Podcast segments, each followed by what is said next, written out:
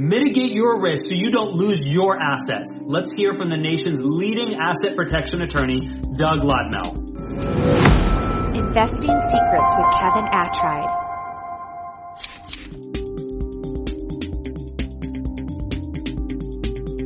For example, let's talk about employee risk.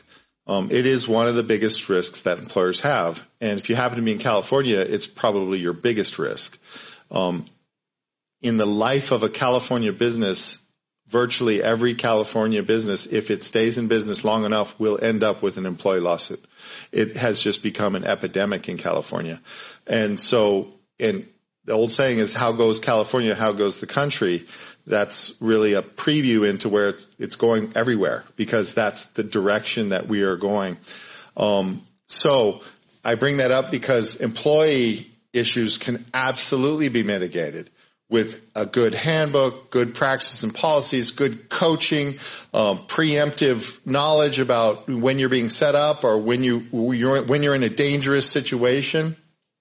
And with all of that, you can do a, an amazing job of mitigating your risk.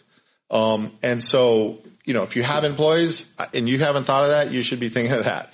Um, and, and there's a great company called Cedar Solutions, which is where I'd recommend you go if you need employment help. Um, but that is an example of, of just mitigating risk.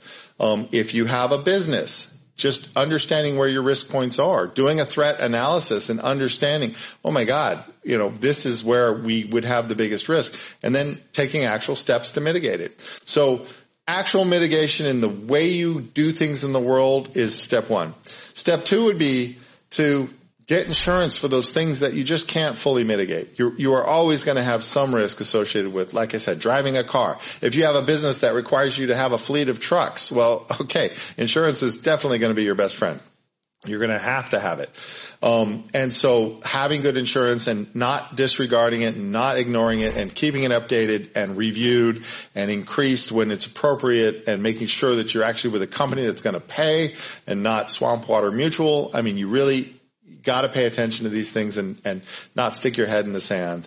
Um, and then, you know, once you've, you've mitigated all the actual risks that you can and insured everything beyond that, um, then you move kind of into the asset protection and segregate the risks and then protect, protect the assets. The wealthiest Americans utilize private banking. I recommend experts at Living Wealth when you're ready to implement this strategy. And there are more investing secrets that are quite powerful for you to build and maximize your wealth. As a matter of fact, I've created a free guide to help you to be more effective in your investing journey. It's called the top investing hacks the exclusive rich are not telling us. And I want you to take action right now by clicking the link in the description below.